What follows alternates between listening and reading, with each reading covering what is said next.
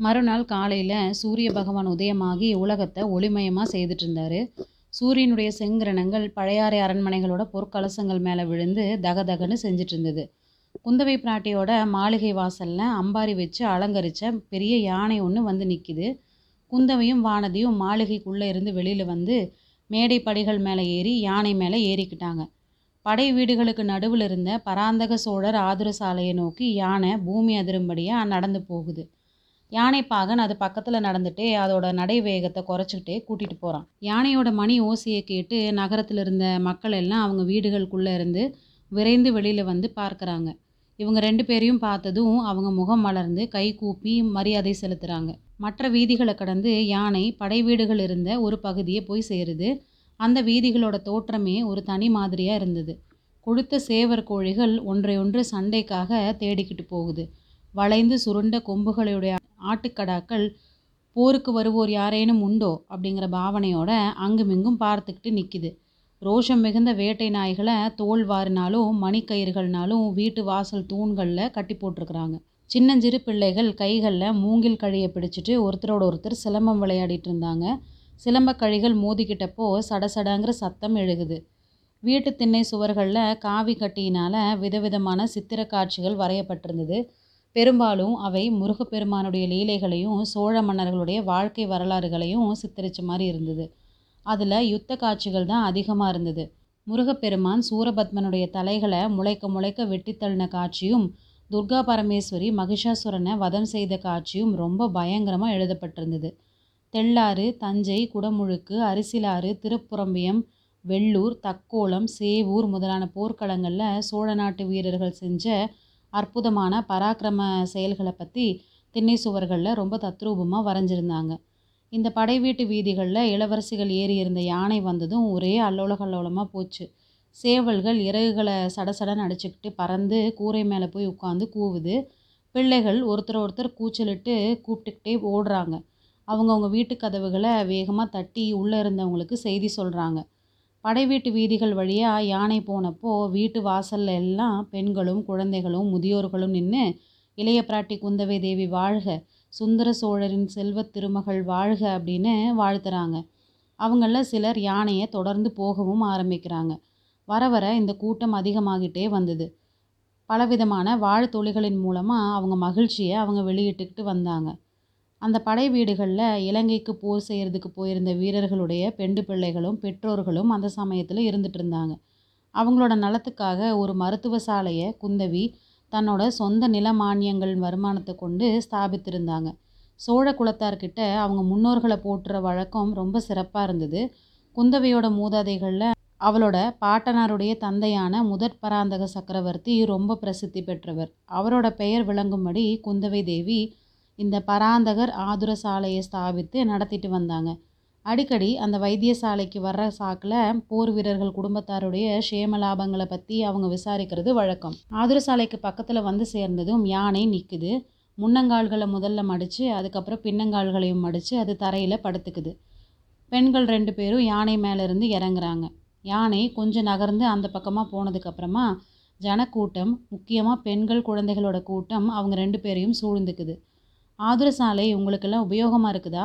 வைத்தியர்கள் தினமும் வந்து தேவையானவர்களுக்கு மருந்து கொடுக்குறாங்களா? அப்படின்னு இளவரசி கேட்குறாங்க ஆமாம் தாயே ஆமாம் அப்படின்னு பல குரல்கள் மறுமொழி சொல்லுது. மூணு மாதமாக இருமல்னால் கஷ்டப்பட்டுட்டு இருந்தேன். ஒரு வாரம் வைத்தியர்கிட்ட மருந்து வாங்கி சாப்பிட்டேன். குணமாயிருச்சு அப்படிங்கிற ஒரு பெண்மணி. அம்மா என்னோட மகன் மரத்து மேலே ஏறி விழுந்து காலை ஒடிச்சுக்கிட்டான். வைத்தியர் கட்டு போட்டு பதினைந்து நாள் மருந்து கொடுத்தாரு. நல்லா போச்சு. இப்போது துள்ளி ஓடி விளையாடுறான். மறுபடியும் மரத்து மேலே ஏறுறதுக்கு ஆரம்பிச்சிட்டான் அப்படிங்கிற இன்னொரு பொண்ணு. என்னோட அம்மாவுக்கு கொஞ்ச காலமாக கண் மங்களாகிட்டே வந்துச்சு. ஒரு மாதம் இந்த ஆதுர சாலைக்கு வந்து மருந்து போட்டுட்டு இருந்தா. இப்போது கண் அவங்களுக்கு நல்லா தெரியுது அப்படிங்கிற இன்னொரு பெண்ணு. பார்த்தாயா வானதி நம்ம தமிழகத்தில் வாழ்ந்த முன்னோர்கள் எப்பேற்பட்டவர்கள்? இந்த வியாதியை இந்த மூலிகையினால் தீர்க்கலாம்னு அவங்க எப்படித்தான் கண்டுபிடிச்சாங்களோ தெரியல அப்படிங்கிறாங்க குந்தவை பிராட்டி. ஞானக்கண் கொண்டு பார்த்து தான் அவங்க இந்த மாதிரி அதிசயமான மருந்துகளை கண்டுபிடிச்சிருக்கணும். வேறு எப்படி முடியும் அப்படிங்கிறா வானதி. எவ்வளவோ அதிசயமான மருந்துகளை அவங்க கண்டுபிடிச்சிருக்கிறது உண்மைதான். ஆனால் உன்ன மாதிரி மனோவியாதியினால் வருந்துறவங்களுக்கு மருந்து ஒன்றும் கண்டுபிடிக்கல. என்ன செய்யறது? அக்கா எனக்கு ஒரு மனோவியாதியும் இல்லை. தயவு செஞ்சு அந்த மாதிரி அடிக்கடி சொல்லாமல் இருங்க. என்னோடய தோழிகள் ஓயாமல் பரிகாசம் பண்ணி என் பிராணனை வாங்குறாங்க. நல்லா வேணும்டி உனக்கு. உலகத்தில் ஒரு கவலையும் இல்லாமல் வாழ்ந்துட்டு வந்த என் தம்பியோட மனசு பேதலிக்கும்படி செய்துட்டே இல்லை? ஒவ்வொரு தடவையும் இலங்கையிலிருந்து ஆள் வரும்போதெல்லாம் உன்னோட உடம்பு எப்படி இருக்குது அப்படின்னு கேட்டு அனுப்புனானே அப்படிங்கிறாங்க இளைய பிராட்டி. இதுக்குள்ளே வைத்தியருக்கு வழிவிடுங்கள் வைத்தியருக்கு வழிவிடுங்கள் அப்படிங்கிற கோஷம் கேட்குது அங்கே சூழ்ந்து நின்னவங்கள காவலர்கள் விளக்கி விடுறாங்க. ஆதுரசாலையோட வயது முதிர்ந்த தலைமை வைத்தியர் வந்து இளவரசிகளை வரவேற்று உபசரிக்கிறாரு. வைத்தியரே கோடிக்கரை பக்கத்து காடுகளில் சில உயர்ந்த மூலிகைகள் இருக்குது அப்படின்னு சொன்னீங்கல்ல அங்கே போகிறதுக்காக ஒரு வாலிப வீரரை அனுப்புனனே அவர் வந்தாரா அப்படின்னு குந்தவே கேட்குறாங்க ஆமாம் தாயே அந்த சூட்டிகையான இளம் பிள்ளை வந்தான். ஈசான சிவபட்டர் அழைச்சிட்டு வந்தார். அவன் கூட என்னோட மகன் ஒருவனையும் அனுப்பி வைக்கிறேன். என்னோட மகன் கோடிக்கரையிலிருந்து திரும்பி வந்துடுவான். நீங்கள் அனுப்பிய வீரர் இலங்கை தீவுக்கும் போய் வரதா சொல்கிறாரு இலங்கையிலிருந்து கூடவா மூலிகை கொண்டு வரணும் அப்படின்னு வானதி கேட்குறாங்க ஆமாம் தாயே லக்ஷ்மணருடைய உயிரை காப்பாற்றுறதுக்காக அனுமார் சஞ்சீவி பர்வதம் கொண்டு வந்தப்போ கோடிக்கரை வழியாக தான் கடலை தாண்டினாராம். அப்போது சஞ்சீவி மலையிலேருந்து சில மூலிகைகள் கோடிக்கரை காட்டில் விழுந்ததுனால தான் அங்கே இன்றைக்கும் நல்ல மூலிகைகள் கிடைக்குது. இலங்கையில் சஞ்சீவி பர்வதமே இருந்ததுனால அங்கே இன்னும் அப் அங்கே இன்னும் அபூர்வமான மூலிகைகள் இருக்கும். அந்த மூலிகைகள் மட்டும் கிடச்சிட்டா சக்கரவர்த்தியோட நோயை நானே கட்டாயம் குணப்படுத்திடுவேன். கடவுள் கிருபையினால் அப்படியே ஆகட்டும். இப்போ அந்த வாலிபர்கள் ரெண்டு பேரும் எங்கே? உள்ளே இருக்கிறாங்க அம்மா.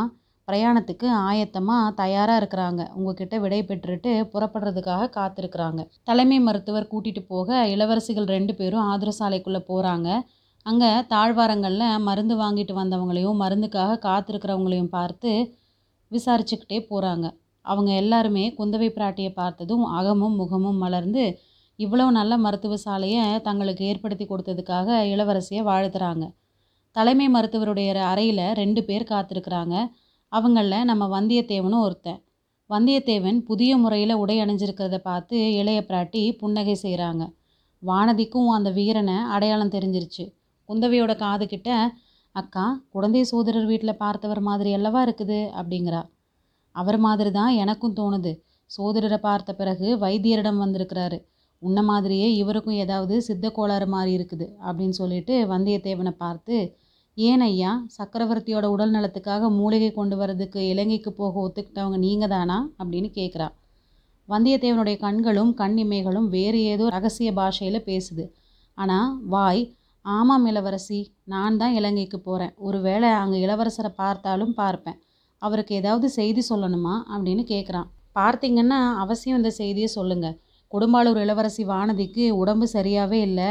அடிக்கடி நினைவிழந்து மூர்ச்சை போட்டு விழுந்துடுறான் இளவரசியை நல்லா பார்க்கணும் அப்படின்னா உடனே புறப்பட்டு வரணும் அப்படிங்கிறத தெரிவிச்சிருங்க. அப்படிங்கிறாங்க குந்தவை. அப்படியே தெரிவிக்கிறேன் அப்படிங்கிறான் வந்தியத்தேவன்.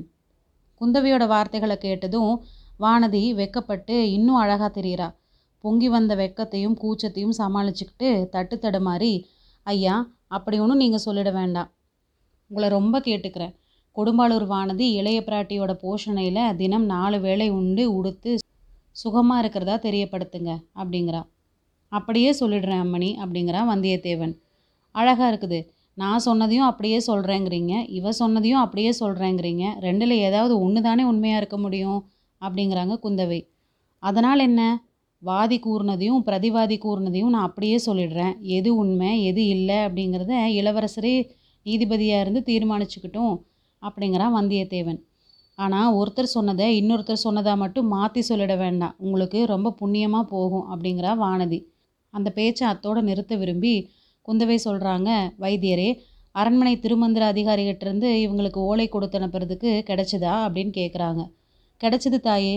சக்கரவர்த்திக்கு வைத்தியம் செய்வதற்காக இவங்க மூலிகை கொண்டு வர போகிறதுனால வழியில் இருக்கிற அரசாங்க அதிகாரிகள் எல்லாரும் இவங்க கேட்குற உதவியை செய்யணும் அப்படின்னு பொதுவாக ஒரு ஓலையும் கோடிக்கரை கலங்கர விளக்கு காவலருக்கு தனியாக ஒரு ஓலையும் கிடச்சிருக்குது.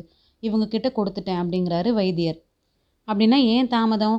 உடனே புறப்பட வேண்டியது தானே அப்படிங்கிறாங்க இளைய பிராட்டி. ஆனால் உடனே புறப்படுறது அவ்வளோ சுலபமாக இல்லை. மருத்துவ சாலையிலேருந்து அவங்க வெளியில் வர்றாங்க. அரச குமாரிகளை ஏற்றிட்டு போகிறதுக்கு அம்பாரி யானை காத்துட்ருக்குது வந்தியத்தேவனையும் அவனோட துணைவனையும் கூட்டிகிட்டு போகிறதுக்கு காத்தா பறந்து போகிறதுக்கு அரண்மனை குதிரைகள் ரெண்டு காத்துட்ருக்குது ஆனால் வந்தியத்தேவனுக்கு திடீர் திடீர்னு ஏதாவது சந்தேகம் வந்துட்டு இருந்தது. குந்தவைக்கும் புதிது புதிதாக எச்சரிக்கை பண்ணுறதுக்கு ஏதாவது ஒரு விஷயம் தோணிக்கிட்டே இருந்தது. போகிற வழியில் அவங்களுக்கு ஏற்படக்கூடிய அபாயங்களை பற்றி குந்தவை முக்கியமாக எச்சரிக்கை செய்கிறாங்க இளவரசிகள் ரெண்டு பேரும் யானை மேலே ஏறிக்கிறாங்க. அதுக்கப்புறம் வந்தியத்தேவனும் அந்த இன்னொரு பையனும் குதிரை மேலே ஏறுறாங்க. யானை புறப்படுற வழியாக தெரியல. நெடுந்தூரம் பிரயாணம் போகிறவங்க தான் முதல்ல புறப்படணும் அப்படின்னு குந்தவை குறிப்பினால் தெரியப்படுத்துகிறாங்க வந்தியத்தேவன் மனசே இல்லாமல் தயக்கத்தோட குதிரையை திருப்புறான். இன்னொரு தடவை ஆவல் ததும்பிய கண்களால் இளவரசியை திரும்பி பார்க்குறான். அதுக்கப்புறம் குதிரை மேலே கோபம் கொண்டவன் மாதிரி சுளீர்னு ஒரு அடி கொடுக்குறான். ரோஷம் மிகுந்த அந்த குதிரை நாலுகால் பாய்ச்சலில் பிச்சுக்கிட்டு போகுது. அவனை தொடர்ந்து வைத்தியரின் புதல்வன் போகிறான் அவன் வந்தியத்தேவனை தொடர்ந்து போகிறதுக்கு திணற வேண்டி இருந்தது. யானை திரும்பி போக தொடங்கினதுக்கப்புறமா குந்தவை சிந்தனையில் ஆழ்ந்து போகிறாங்க இந்த மனம்தான் என்ன விசித்திரமான இயற்கையுடையது. மன்னாதி மன்னர்களையும் வீராதி வீரர்களையும் நிராகரித்த இந்த மனசு வழிப்போக்கனாக வந்த இந்த வாலிபன் கிட்ட ஏன் இவ்வளோ சிரத்தை எடுத்துக்குது? இவன் ஏற்றுக்கிட்ட காரியத்தை வெற்றியோடு முடிச்சுட்டு பத்திரமா திரும்பி வரணும் அப்படின்னு ஏன் இவ்வளோ கவலைப்படுது? இப்படியெல்லாம் யோசிச்சுட்டு இருக்காங்க அக்கா என்ன யோசிக்கிறீங்க? அப்படிங்கிற வானதியோட குரல் குந்தவையை இந்த உலகத்துக்கு கொண்டு வருது. ஒன்றுமில்ல வானதி அந்த வாலிபனுடைய அகம்பாவ சுபாவத்தை பற்றி தான் யோசிச்சுட்டு இருந்தேன் அவன்கிட்ட என் தம்பிக்கு ஏன் செய்தி சொல்லி அனுப்பணும் அப்படின்னு யோசிக்கிறேன். ஆமாம் அக்கா அவன் ரொம்ப பொல்லாதவன் தான். பெரிய கொள்ளைக்காரன்னு கூட சொல்லலாம். அது என்ன? கொள்ளைக்காரன் எதுக்கு சொல்கிற சாதாரண கொள்ளைக்காரங்க பொன் வெள்ளி முதலான பயனற்ற பொருட்களை தான் கொள்ளையடிப்பாங்க. இந்த வாலிபன் சோழவள நாட்டோட குலதெய்வத்தையே கொள்ளையடிச்சிட்டு போயிடுவான் போல் இருக்குது. நீங்கள் அதுக்கு இடம் கொடுக்க மாட்டீங்கல்ல? அப்படின்னு வானதி சொல்கிறா அடிக்கள்ளி உன்ன மாதிரி என்னையும் நினச்சிட்டியா? அப்படியெல்லாம் ஒரு நாளும் நடக்காது அப்படிங்கிறா குந்தவை. யானை திரும்பி கொஞ்சம் தூரம் போனப்போ வீதியில் ஒரு இடத்துல பெண்கள் பலர் கூட்டமாக நிற்கிறத அரசலங்குமாரிகள் பார்க்குறாங்க யானையை நிறுத்திட்டு ஏன் கூட்டமாக கூடி நிற்கிறீங்க ஏதாவது சொல்லணுமா? அப்படின்னு குந்தவை கேட்குறாங்க அந்த பெண்களில் ஒருத்தி முன்னாடி வந்து தாயே இலங்கையில் உள்ள எங்கள் புருஷர்களை பற்றி ஒரு செய்தியும் இல்லையே. அவங்களுக்கு இங்கிருந்து அரிசி அனுப்பக்கூடாதுன்னு தஞ்சாவூர்காரர்கள் தடுத்துட்டாங்களாமே. வயிற்றுக்கு சாப்பாடு இல்லாமல் எப்படிம்மா அவங்க சண்டை போட முடியும் அப்படின்னு கேட்குறா அதுக்காக நீங்கள் கவலைப்பட வேண்டாம். மாமல்லபுரம் துறைமுகத்திலிருந்து அவங்களுக்கு வேண்டிய தானியம் போயிட்டுருக்குது. தஞ்சாவூர்காரர்கள் என்ன செய்தாலும் உங்கள் இளவரசர் பார்த்துட்டு சும்மா இருந்துருவாரா? சோழ நாட்டு மகாவீரர்கள் பட்னி கிடக்கும்படி அவர் செய்திருவாரா? அப்படிங்கிறாங்க இளைய பிராட்டி. இன்னொரு சந்தர்ப்பமாக இருந்தால் குந்தவை அங்கேயே இறங்கி அந்த பெண்களுக்கு இன்னும் சமாதானம் சொல்லிட்டு இருந்திருப்பாங்க. இப்போது அவங்களோட மனசு வேறு விதமான சஞ்சலத்துக்கு உள்ளாகி இருந்ததுனால தனிமையை விரும்பினாங்க. யானை அரண்மனையை நோக்கி போகுது.